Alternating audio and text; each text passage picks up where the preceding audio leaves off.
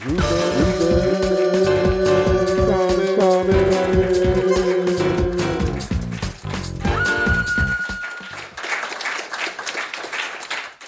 is Ruben Comics Podcast. My name is Ruben, and today we'll be talking about Iron Man. This movie launched a cinematic universe known as the MCU. I invited a friend to watch it with me, and now we're going to talk about it.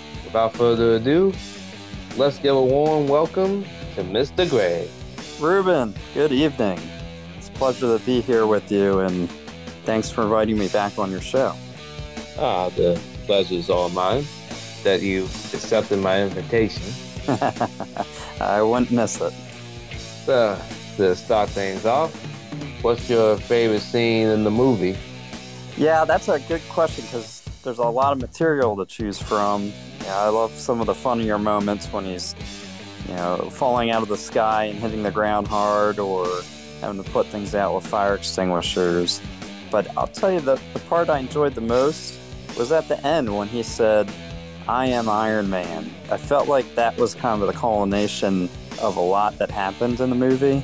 I didn't feel like it was just him putting it out there to take credit, but I felt like it was him owning it. And that kind of stems from him doing things as an eventer, getting things wrong, not taking things too serious to deter him, and even beating some bad guys along the way. So that one sticks out to me, and I'm sure it sets up the next movies quite well. Absolutely.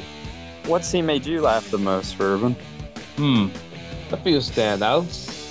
One of them has to do with Tony Rhodes and some flight attendants on a private plane with a few bottles of alcohol, just having a ball. I could see why that would stand out. That sounds like probably good fun for anyone. Thanks for sharing. Ah, no problem. Although I wouldn't consume any alcohol. That's good. That's good. Yeah, age appropriate, right? Mm-hmm. Yep. So, what lessons did you learn from Tony Stark when he built the suit with the scientists in the cave? And how could you use those same lessons in your life today? I could tell you I wanted to answer that question quick because it's probably one of the most important areas that I've learned from over the years. Partnership to me is key. For Tony Stark, it was when he was in that cave that, first of all, the scientist saved his life by creating that big magnet that kept the shrapnel from his heart. And then they worked together to build a smaller magnet that was more portable using a technology that Tony Stark invented and then they went to work on building the suit while concealing that from the bad guys. The bad guys were looking for them to do something different. They worked this suit, and there's no way that that could have been built without the help of that scientist that was in the cave with Tony. And at the end of the day, the scientists even helped Tony stay alive as he tried to escape. So, partnership kind of really hits home with me. And in, in work, I know that a lot of my success can be accredited to having a strong partnership base. At my company, I've been working closely with three business partners, and there's something that uh, your loyal listeners should check out. It's called the DISC profile, and there's four quadrants dominant, influential, steady, and conscientious. And interestingly, my partners and I each fall within one of those quadrants without overlapping each other. And it really shows up in how we work through issues together, overcome challenges, creatively think together. Everybody brings a different perspective and understanding that has more impact. My big takeaway is don't try to do it on your own because it's going to be really hard and you're not going to do it as well as you could do if you did it with others that really complement your abilities. One needs help. That's exactly right. Who are your partners, Ruben, as we're talking about this in your life, and what qualities or expertise do they uniquely offer you? One of them has to be my dad. When it involves my business or anything we're doing at G Natural, he offers insight to how to think outside the box, finding ways to handle a problem by working on a solution. For instance, let's say I have this idea for a comic book. that involves a hero taking on crime. Normally, I am good at finding out the story, but I can't quite draw as efficient as, let's say, Jack Kirby at Marvel.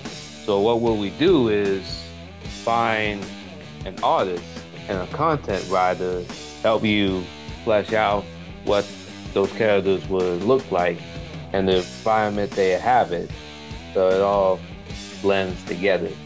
That to me is a great example of partnership and bringing in talent from multiple sources to have a big impact. Thanks for sharing that, Ruben. I appreciate you sharing that. Always. So, how does Pepper Potts compare to Peggy Carter? Uh, yeah, so we talked last time about Captain America. I'll tell you, both Pepper and Peggy are strong women. They present themselves that way, they engage that way, they're very bright in their own ways. And there is some subtle differences. And I think it's based off of how they can show up as a partner for, in this case, their superhero. You know, Pepper shows up a little bit more like a mom. Tony Stark needs that, I think, just because as him being an engineer and creative, I think there's certain things that are lost on him, and, and Pepper sets him straight. So in some ways, she's kind of his conscience.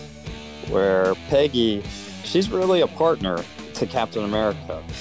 They empower each other, and she helps him see that he can do things even bigger than he thinks he can, and uh, is a good support network there. But she certainly doesn't need the mother. Captain America's got strong values and a real sense of leadership.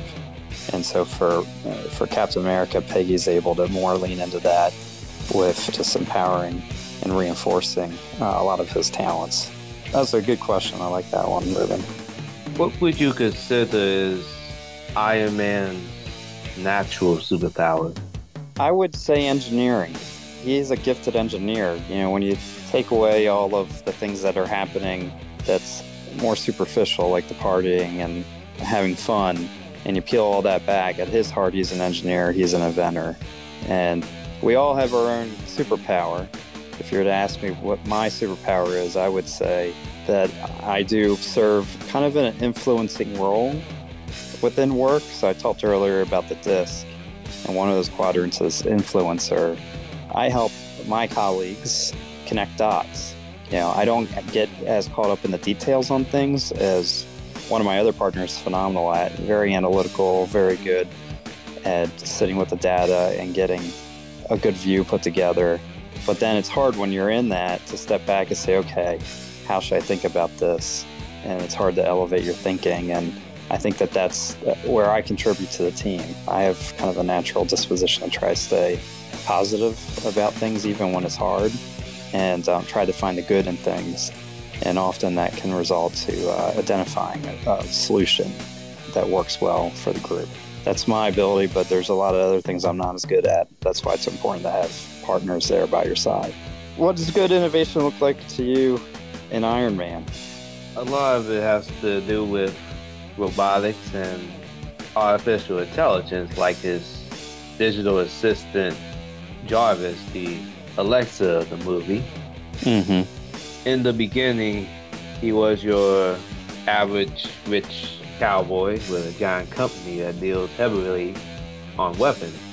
As he saw what happened when these weapons of mass destruction are used in the wrong hands, he sought to do right by the scientists and the company that his father built by closing the weapons business.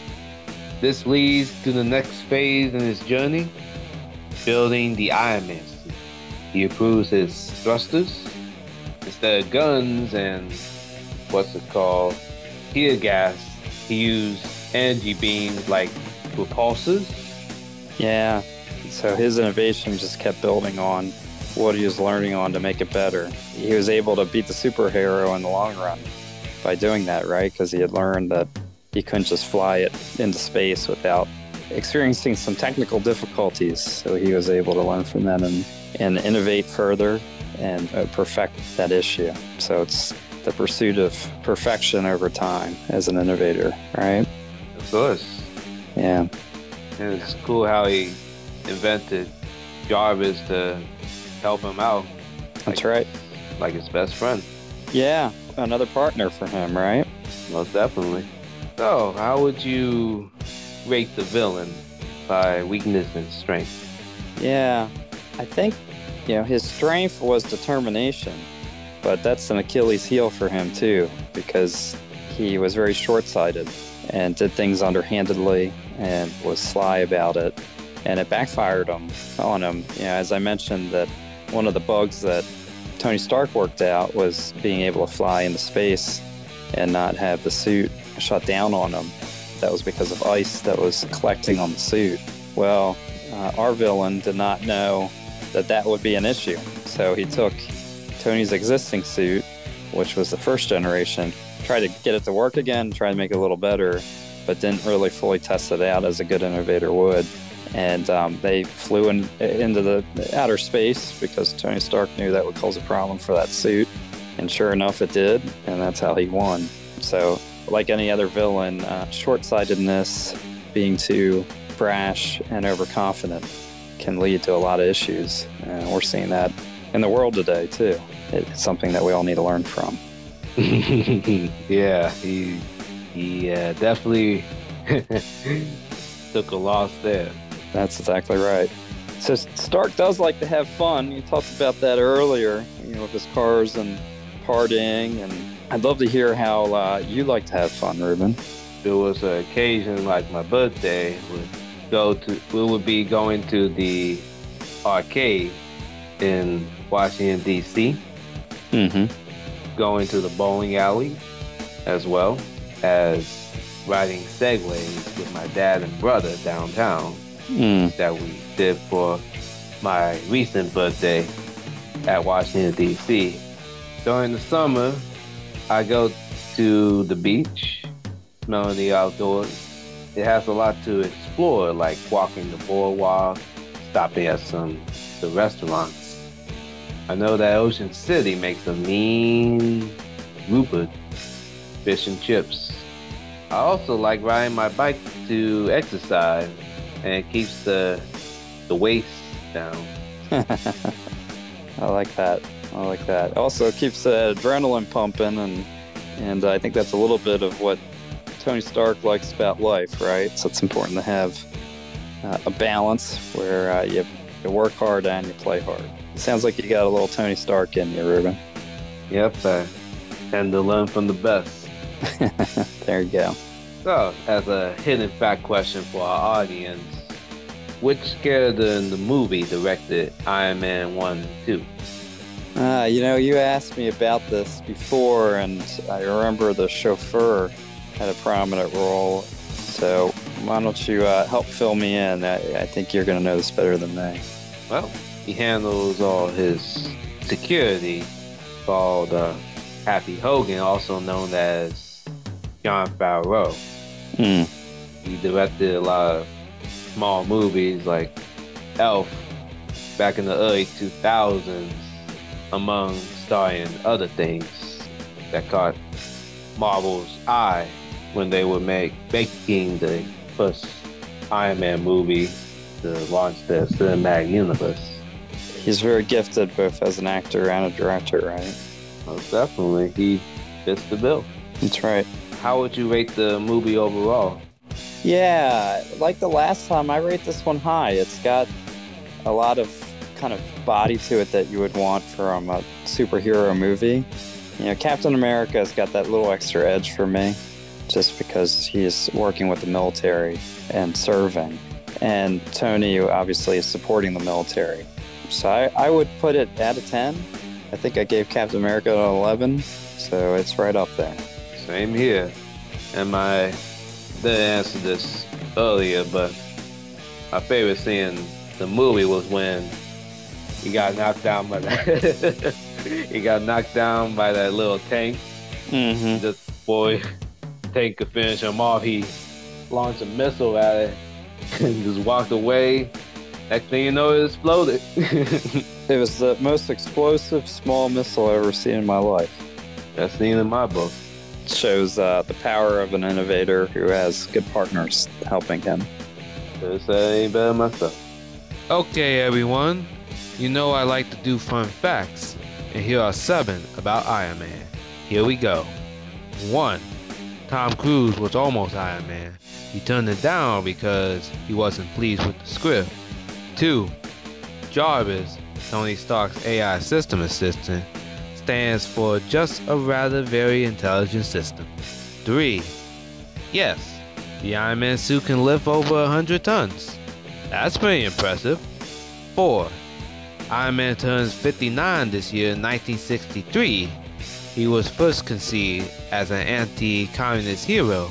Not bad for a hero near retirement. 5. Iron Man's suit is close to becoming a reality. Lockheed Martin is one of the several companies in the process of developing exoskeletons reminiscent of the Iron Man suit. 6. Robert Downey Jr. is one of the world's oldest superheroes. He turned 56 this year, which makes him one of the oldest actors to ever play a superhero. He's the same age as my dad. Now that's cool. And last but not least, Tony Stark's character is based on Howard Hughes. Stan Lee based Iron Man on Howard Hughes, who Lee described as one of the most colorful men of our time. And that's seven secret facts about Iron Man.